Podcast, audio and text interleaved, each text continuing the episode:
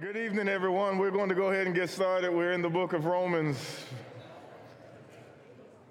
We are sneaking up on chapter one. He's elusive, but we, we're getting close. Actually, we're going to get into it. I'm not even going. I'm going to stop the introduction. That's what I'm going to do. I'm going to pull the plug on the introduction. Uh, hopefully, we've said enough. Another three or four pages, another couple of weeks. That wouldn't be good. So we're going to stop it right here, and we're going to jump to it couple opening thoughts about the chapter. In this opening chapter, we're going to talk about the gospel. The, the opening of the book establishes the origin of the gospel, the source of the gospel, the scriptural support of the gospel, the purpose of the gospel, and the blessing of the gospel. In chapter one, we are going to talk a lot about the gospel. It's introduced that way. It's really um, three sections to the chapter, at least that's the way I've broken it down um, 1 to 7, 8 to 17, and then 18 to the end of the chapter. Um, that's how we'll proceed. Uh, we'll read 1 to 7 and we'll come back and begin to pick apart the verses. Uh, again, a couple more thoughts, though. I said we're going to end the introduction. It's not entirely true. I'm going to end the length of the introduction, so this is much shorter. But just by way of reminder, what Paul is doing is making the case for justification. He is writing this as uh, not necessarily a defense, but it is setting forth God's methodology of justifying humanity, how he declares a person right in his presence. Again, there is a lot of content here that is repeated in other epistles, and you should be aware of that. But this one is not as sharp and pointed as the Galatian letter. They share a lot of information, but the Galatian letter is a lot sharper in its tone. Just by way of example, go over to Galatians, look at chapter 1. You won't read this kind of tone and intensity in Romans. It's much more uh, argued and set forth and explained. In Galatia, they are under threat. And Paul is very urgent about the threat. Same source of information, same ideas. But notice verse number six of Galatians. I am amazed that you are so quickly deserting him who called you by the grace of Christ for a different gospel, which is not another, only there are some who are, the King James will say, perverting, disturbing you, and want to distort the gospel of Christ. But even if we or an angel from heaven should preach to you a gospel contrary to the one that we have preached to you, he is to be accursed, separated from Christ, separated from God eternally. As we have said before, so say I again now, if any man is preaching to you a gospel contrary to what you received, he is to be accursed. Look there in chapter 2 and verse number 4. But it was because of the false brethren secretly brought in, who has sneaked in despite out our liberty, which we have in Christ Jesus, in order to bring us again into bondage. Notice chapter 3 and verse 1. Oh, foolish Galatians, who has bewitched you before whose eyes Jesus Christ was publicly portrayed as crucified? It's not many epistles where an apostle will call a group of Christians foolish. But if you look at 1, 6 to 9, you get the urgency. 2, 4, false brethren trying to bring us into bondage. It would be foolish, oh, foolish Galatians. In chapter 5 and verse 1, he says, It was for freedom that Christ has set us free. Therefore, keep standing firm and do not be subject again to a yoke of slavery. Behold, I, Paul, say to you that if you receive circumcision, Christ will be of no benefit to you. And I testify again to every man who receives circumcision that is, he is under obligation to keep the whole law. You have been severed from Christ. You who are seeking to be justified by the law, you are fallen from grace. I'm telling you all of that because he is discussing the same matters The book of Romans is not written with that tone. That kind of language is not in this book. It's much more of a treatise almost. It's, it's so rich in explanation as to try to help people understand how this process works. Paul will begin with his credentials to write the epistle, to preach the gospel. He'll move then to the content of the gospel, and he is arguing again, presenting this case to Jews, to Judaizers, and to Gentile saints. Let's read the first seven verses. This section, it's this introduction that is going to begin to lay the groundwork for all of the argumentation that will follow. We'll come back, we'll start at verse one, and we'll go down and try to cover as much of the material as we can. Paul, a bondservant of Christ Jesus, called an apostle set apart for the gospel of God, which he promised beforehand through his prophets in the Holy Scriptures concerning his Son, who was born of a descendant of David according to the flesh, who was declared the Son of God with power by the resurrection from the dead, according to the Spirit of holiness, Jesus Christ our Lord, through whom we have received grace and apostleship to bring about the obedience of faith among all the Gentiles for his name's sake among whom you also are the called of Jesus Christ. To all who are beloved of God in Rome, called saints, grace to you and peace from God our Father and the Lord Jesus Christ.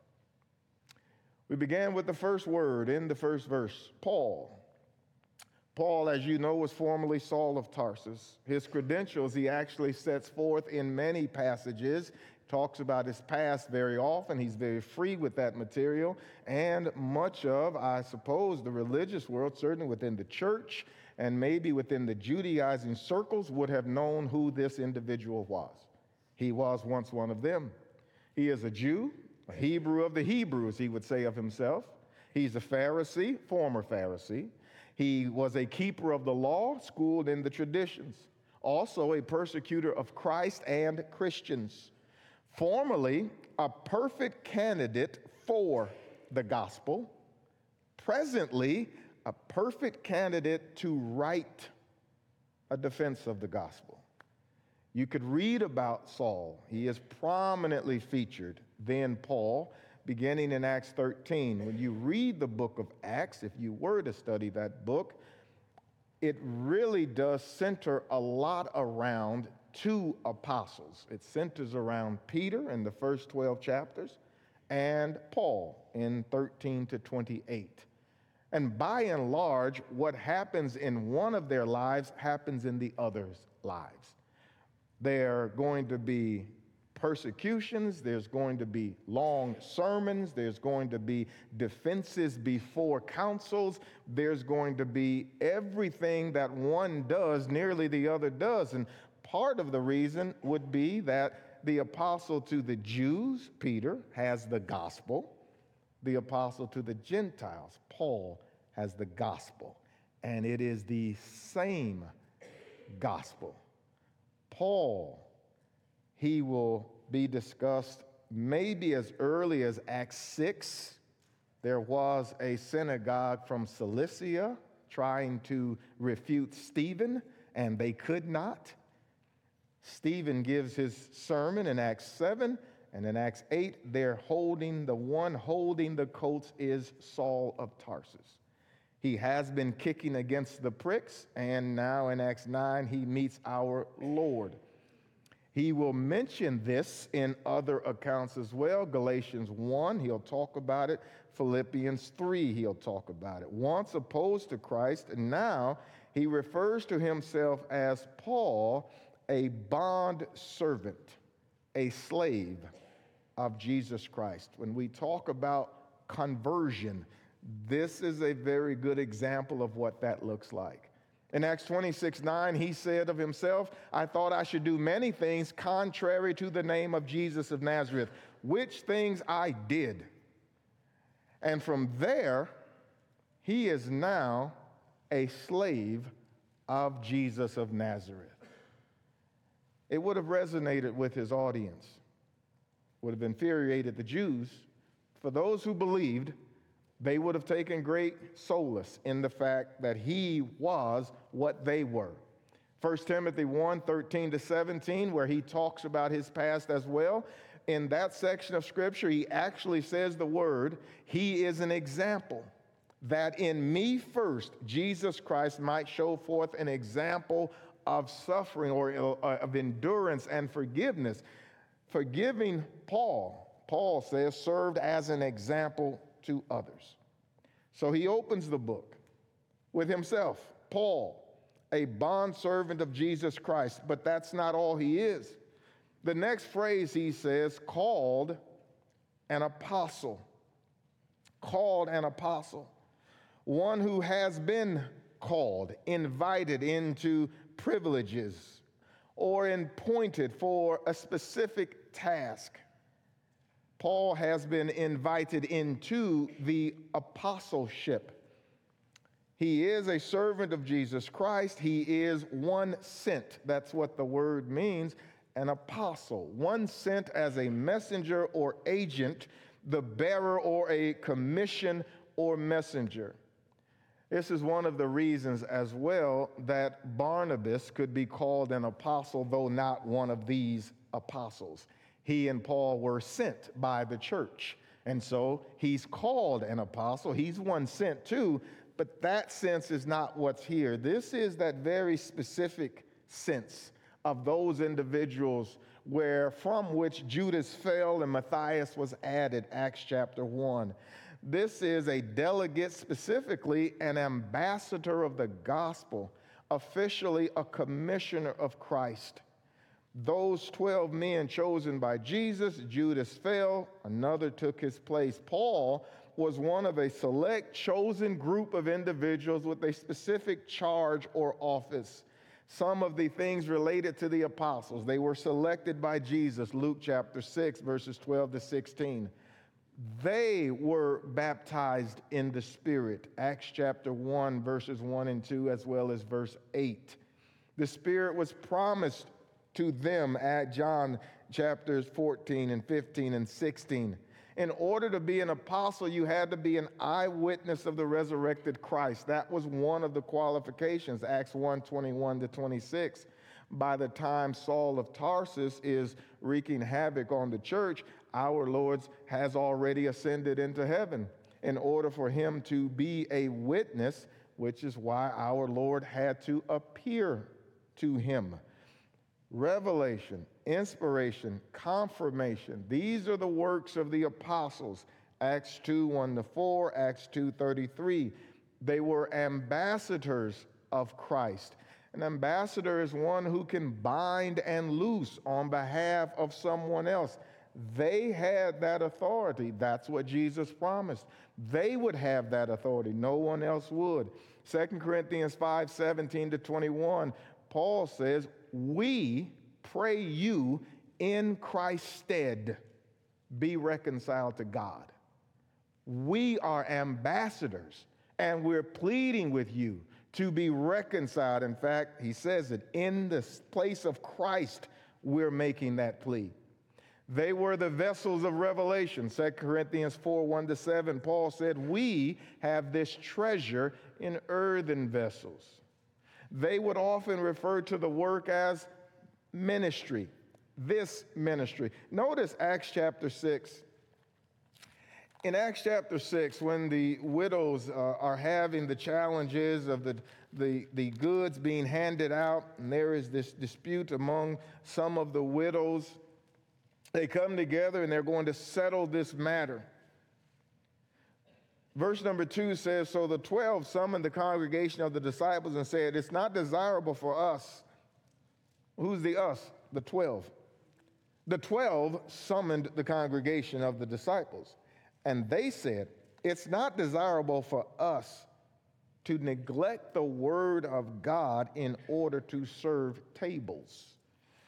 He's serving tables. Well, the apostles had been sitting effectively at tables, not unlike a bank, sort of, and the people would bring the merchandise and the goods and the money, and dis- distribution would be being made. And what they're doing is they're saying, We can't do that. So look you out among you seven faithful men, and we will put them here to do that. What are we going to do? Verse number, th- uh, verse number three, therefore, brethren, select from among you seven men of good reputation, full of the Spirit and of wisdom, whom we may put in charge of this task. But we will devote ourselves to prayer and to the ministry of the word. There were other people who could wait the tables. There was nobody else who could do what the apostles were doing. There was only 12 apostles. Paul will be added later, but there's only one group of men who have the abilities and the power that they have. The charge, the office of apostleship rests on them. We can't stop that to do this. We'll get other men to do this, and we're going to continue. Paul is one of them. The binding and the loosing authority, Matthew 16, 18, and 19, Matthew 18 and 18. 12 thrones judging, Matthew 19, 27 to 29. Acts 2:42 says they continue steadfastly in the apostles' doctrine. So significant and important was their work that lying to an apostle proved fatal for some. Acts chapter 5, verses 1 to 5. Ananias and Sapphira lied to an apostle. What they did was try to undermine God's office, God's charge. Those men are God's representatives on earth. To lie to them would be successfully to lie to God, and it proved fatal. Paul is saying he's one of them. He is a called apostle by no one less than Jesus Christ. His conversion is recorded in Acts 9, 22, and 26. Look at Acts chapter 26 and listen to Paul talk about his conversion on this occasion before Agrippa, but he gives details slightly different. Acts 9, Acts 22, here also in Acts 26. Verse number nine, he says, So then I thought to myself that I had to do many things hostile to the name of Jesus of Nazareth, and this is just what I did in Jerusalem.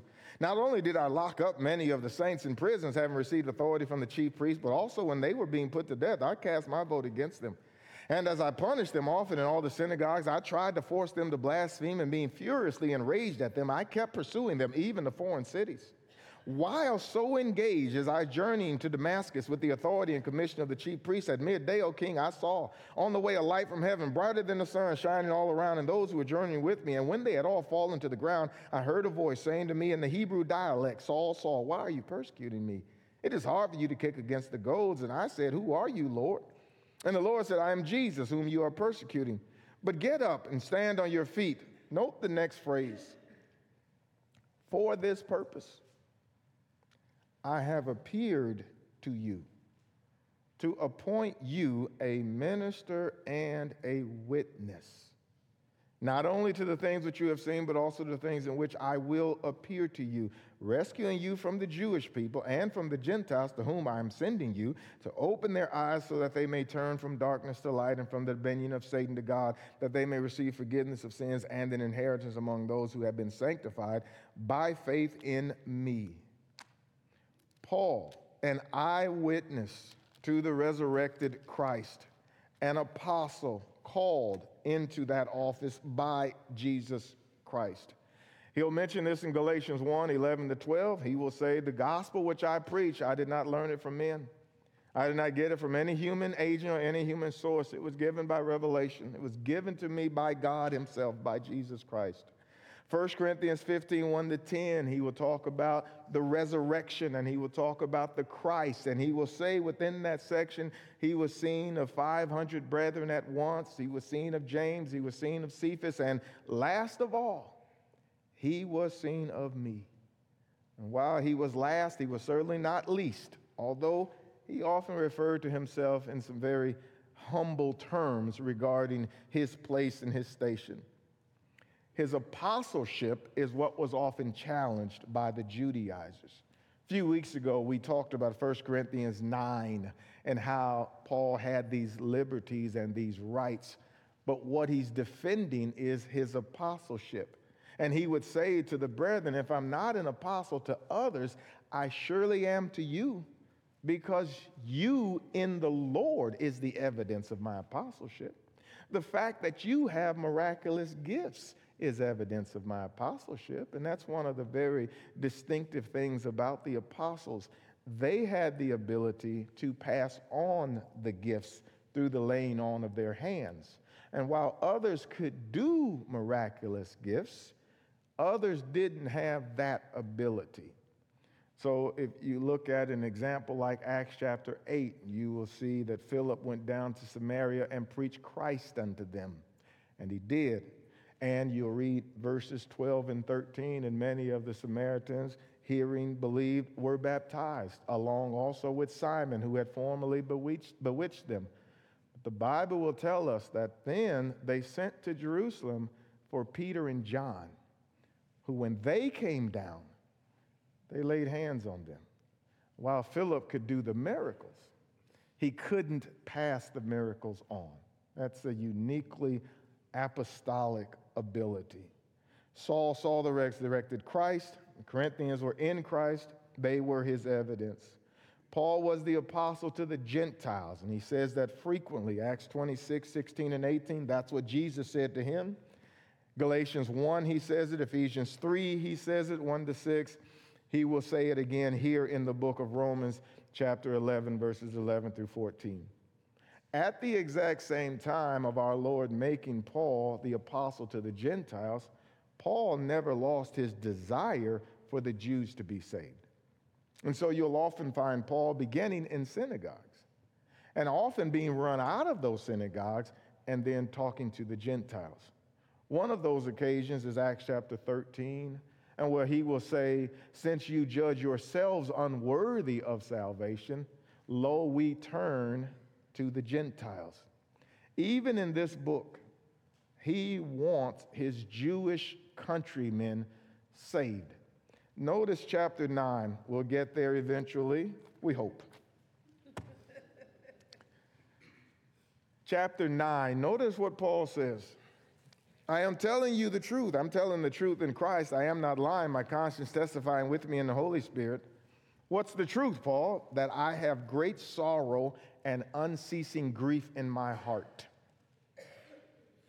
Well, why do you have great sorrow and unceasing grief in your heart? Verse number three, he says, For I could wish that I myself were accursed from Christ for the sake of my brethren, my kinsmen according to the flesh. Who do you want saved, Paul? I want my Jewish countrymen, my kinsmen, according to the flesh. I want them saved. But you're the apostle to the Gentiles. That's absolutely right. And he is going to be the apostle to the Gentiles, but he's never going to lose his desire to have his Jewish countrymen saved. And so he's going to do a lot to that end as well. Notice chapter 10. Similar words. Brethren, my heart's desire and prayer, my prayer to God, King James will say, for Israel. My heart's desire and prayer to God for them is their salvation. For I testify about them that they have a zeal for God, but not in accordance with knowledge. For not knowing about God's righteousness, seeking to establish their own, they did not subject themselves to the righteousness of God. His sorrow is that his Jewish countrymen are missing out on the gospel of Jesus Christ. And they were the ones to whom it went first. And as he will say in this book, they had every advantage to get it. Paul, called an apostle by Jesus Christ to proclaim the gospel to the Gentiles. In fact, he says he was set apart for the gospel of God.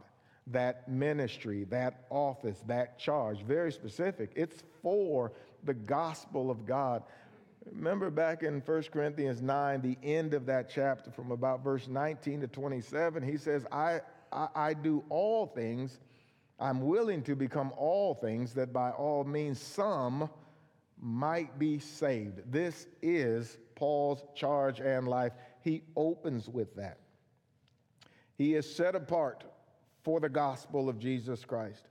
You and I read through the New Testament. It's important to appreciate this is the message that they preached. It's what they preached first. Acts chapter 2, verses 22 to 24. Jesus died according to the scriptures. He was buried and he rose again, and God did that. You killed him, God raised him. That's Acts 2 22 to 24. If you just walk through the book of Acts, you will see they preached that over and over and over again. Acts 3 19, they preached that 19 to 26. Acts 4, 8 to 12, they preach that. Acts 5, Acts 6, Acts 7, Acts 8, all the way through Acts 9. What was that was preached to Saul, who became Paul? To him was preached the gospel. It's what they preached exclusively. They're, they don't have another message. Paul is an apostle set apart for the gospel of God. Listen to what he says in 1 Corinthians 2. 1 Corinthians 2 and verse number 1.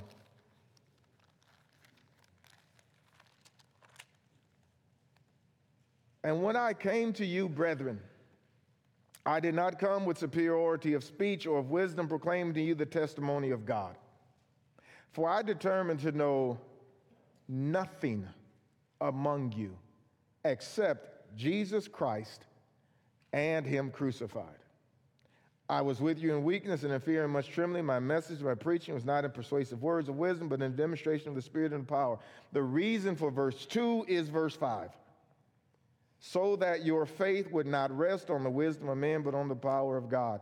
The gospel is all there is for us to preach.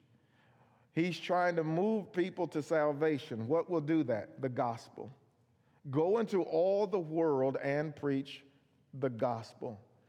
Look at the verse again. Paul, an apostle, a servant of Jesus Christ, called an apostle, set apart for the gospel of God.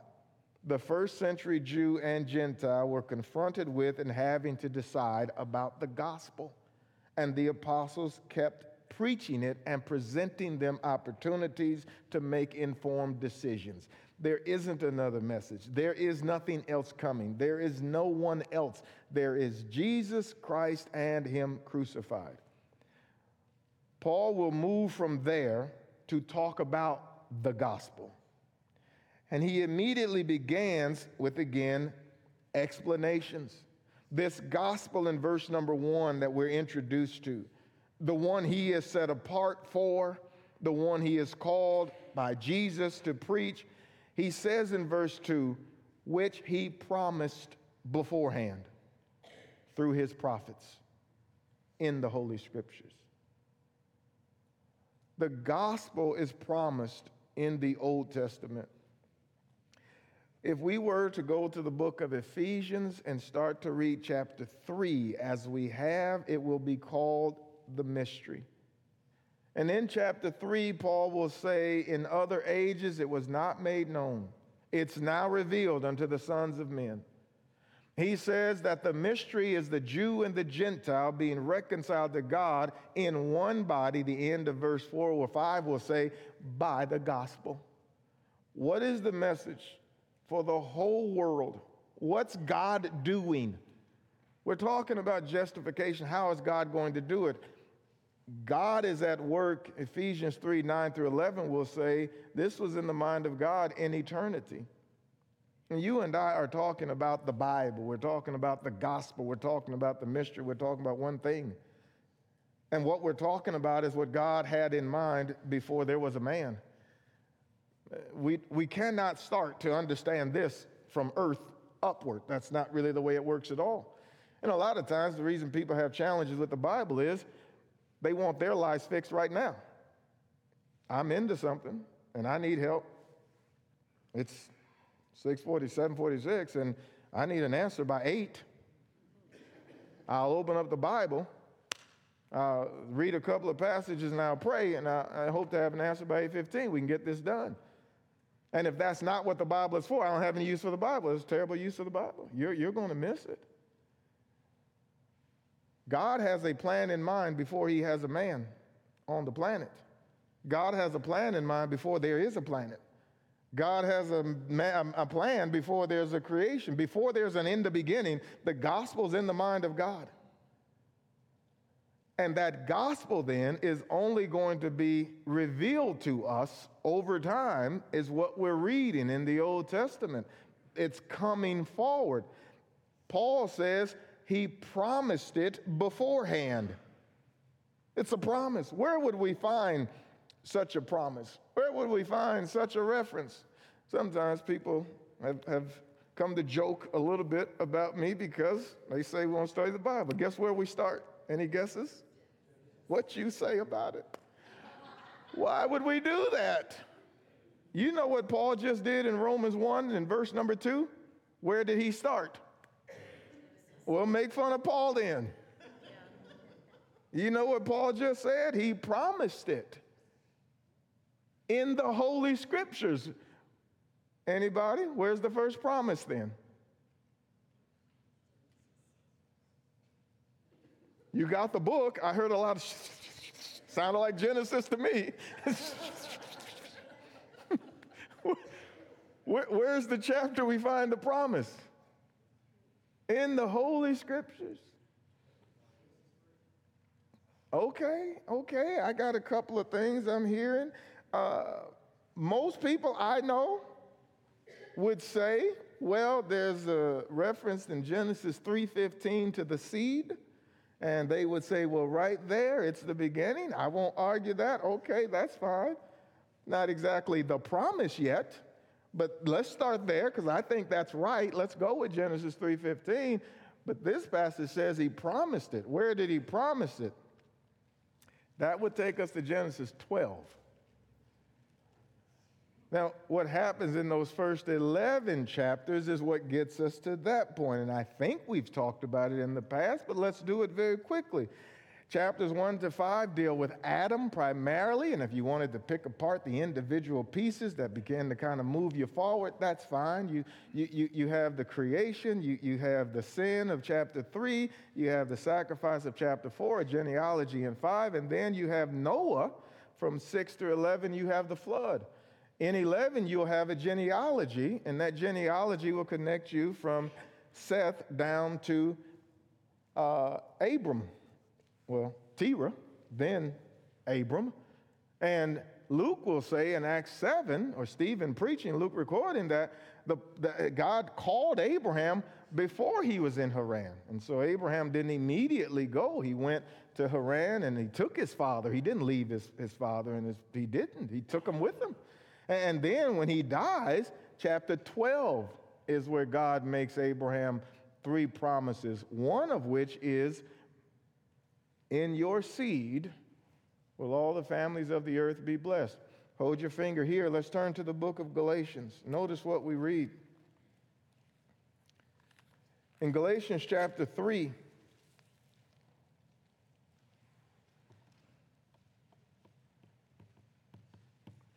First, let's read verse number eight. The Bible says, the scripture foreseeing that God would justify the Gentiles by faith, preached the gospel beforehand to Abraham. How did he do that? The next phrase says, saying, All the nations will be blessed in your seed. Slide down to verse 16. Now, the promises were spoken to Abraham and to his seed. He does not say, and to seeds, referring to many, but to one and to your seed, which is Christ. Christ is in the gospel. The gospel was promised beforehand. I don't know where I read the outline, but there's a bunch of P's for alliteration, and that he, it was promised, and then prophesied, and then uh, prepared, and then perfected. And this, this is a nice outline, kind of walk you through the whole Bible.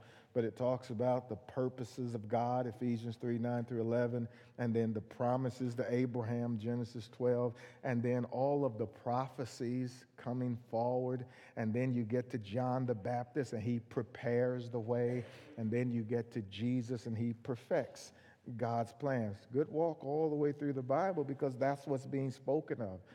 What the, what the Old Testament will do is over time, put more and more, bring more and more light to the picture and its development, kind of like a Polaroid in the old days.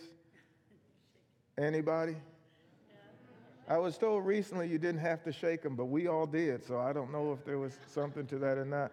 But m- more germane is that it would slowly come into view.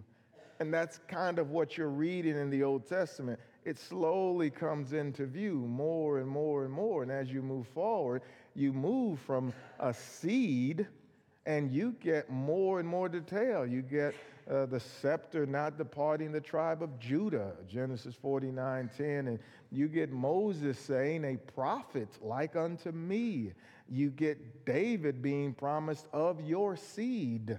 And it just gets more and more detailed as you go forth. You get the birthplace, uh, you, you get the gender, you get uh, the, the time of the Romans ruling. You, you just get more and more. And by the time John comes, well, even before that, in Matthew 2, Herod can ask, Where is he that's born king of the Jews?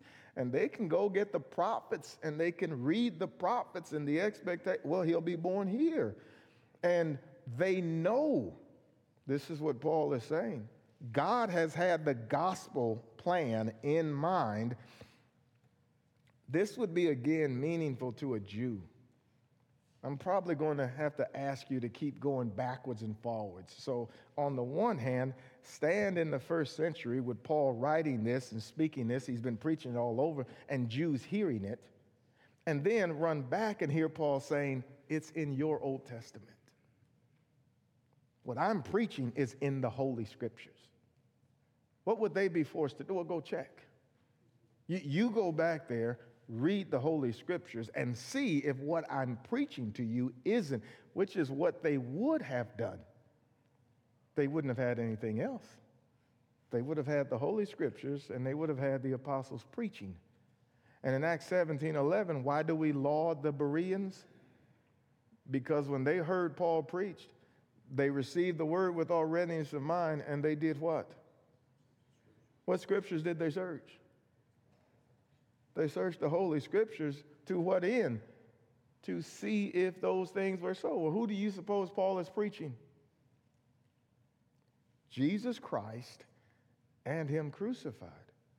Paul sets forth his defense by beginning with listen, I'm qualified to do this. I'm a bondservant of Jesus Christ. I'm an apostle, the gospel of God, and I'm writing about what he promised beforehand through his prophets in the Holy Scriptures. What do those Holy Scriptures concern? Look at the next verse. If you go back and read the Holy Scriptures, what would you find? You'd find the gospel. Where would you find them? In the Holy Scriptures. What would you find there? Verse number three says, concerning his son, who was born of a descendant of David according to the flesh.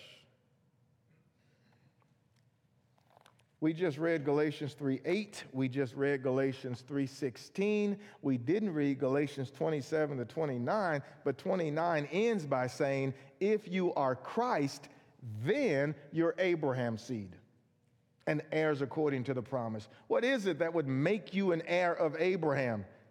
Christ would need to do that. You would need Jesus in order to be of the seed of Abraham. Look in John chapter 5 and listen to our Lord again talking to the Jews. While the Jews are in the very act in the conversation of rejecting him as being the Messiah, as being the Christ, they're in the very act of rejecting that. And in verse 33, Jesus says, You have sent to John, and he testified to the truth.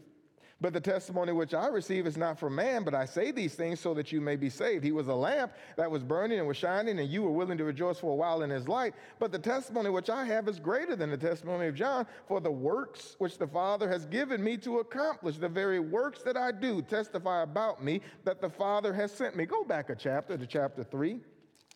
Listen to what Nicodemus said. Speaking of the works, now there was a man of the Pharisees named Nicodemus, ruler of the Jews. This man came to Jesus by night and said to him, Rabbi, we know that you have come from God as a teacher. How do you know that? For no one can do these signs that you do unless God is with him. Jesus says in chapter 5, the works testify. Nobody else can do what I do. Nobody else has ever done what I've done. And you know it. Nicodemus, at the very least, says, We know it's true. Jesus says, the testimony which I have, the, the works which the Father has given me, the works that they testify about me. Notice 37. And the Father who sent me, he has testified of me. You have neither heard his voice at any time nor seen his form. You do not have his word abiding in you, for you do not believe him who he sent. Verse number 39. You search the scriptures. What scriptures? The Holy Scriptures. Only scriptures they had. You search them. Well, that's what they should have done. But if you search the scriptures, who should you find? You should find Jesus. Because Jesus says you search the scriptures because you think that in them, in the possession of them, that you have them, you think that gives you eternal life. But it is these that testify about me. Paul opens this, this great book by establishing not simply his credentials, but establishing the gospel that he preaches. The very thing being argued is all the Old Testament is about. The Jews would be arguing, we have Moses.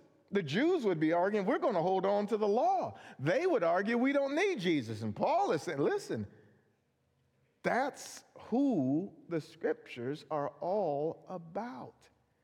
He promised this beforehand in the Holy Scriptures through the prophets. It's concerning his son, who they would have needed these two things born a, a, descendant of David according to the flesh. That would have been absolutely critical to the Jews, and he is that. He is the promised prophesied Messiah. He bears the marks of royalty. You remember 2 Samuel 7, one of those prophecies? Yes, no, maybe so. Those are options in case you wanted to pick one of them. 2 Samuel 7. You remember when David said he was going to build God a house, and God said, You will not build me a house? What did God say? I'll build you a house. 2 Samuel 7, verse number 12. When your days are complete, when you're dead, and you lie with your fathers, I will raise up your descendant after you, who will come from forth from you, and I will establish his kingdom. He shall build a house for my name, and I will establish the throne of his kingdom forever. You could see Solomon maybe in the, in the immediacy of that, but that's ultimately a reference to Jesus Christ. He is the seed of David. He is the one that's going to build God's house. That's what the Holy Scriptures concern. That's who they concern. Look at Luke 24. Luke 24 is the event where Jesus has been resurrected and he's on the road, I believe, to Emmaus. And uh, two apostles, or two disciples rather, have uh, been walking and talking. The Lord joins himself to them, and he was hidden from them, so they didn't know it was him for a while. And then he began to explain to them the scripture. Uh, verse number 31 then their eyes were open and they recognized him, and he vanished from their sight. They said one to another, Were not our hearts burning within us while he was speaking to us on the road, while he was explaining the scriptures to us? I think we should all just imbibe that for just a moment. Can you imagine it? You're walking on the road. The stranger appears. He asks you about the events in Jerusalem, and you say to him, Are you, have you been living under a rock? How do you not know? And then you realize at some point it's him. And he has been your teacher. And he was explaining the scriptures to you about him on the other side of the resurrection. He has come, he has died, he has resurrected, and now he's talking to you, looking backward and explaining to you the scriptures. When they recognize him, they say to one another, Didn't our hearts burn within us when he made known to us the scriptures? Later, down in verse 44, he said to them, These are my words which I spoke to you while I was still with you, that all things which are written about me in the law of Moses and the prophets and the Psalms must be fulfilled. Then he opened their minds to understand the scriptures. And he said to them, Thus it is written that the Christ would suffer and rise again from the dead the third day, and that repentance, forgiveness of sins would be proclaimed in his name to all nations, beginning from Jerusalem. And you are witnesses of these things. And behold, I'm sending forth the promise of my Father upon you, but you are to stay in the city until you are clothed with power from on high. That's what leads you into Acts chapters 1 and Acts chapter 2. They spent 40 days talking to him about this. We made it to verse number 3. Hope you're excited as I am about that. We're going to get to verse number five, six, seven, and eventually through the chapter. Any questions or comments you have about anything we discussed tonight? I think Paul is laying the groundwork for the building of the house and the scaffolding that will come.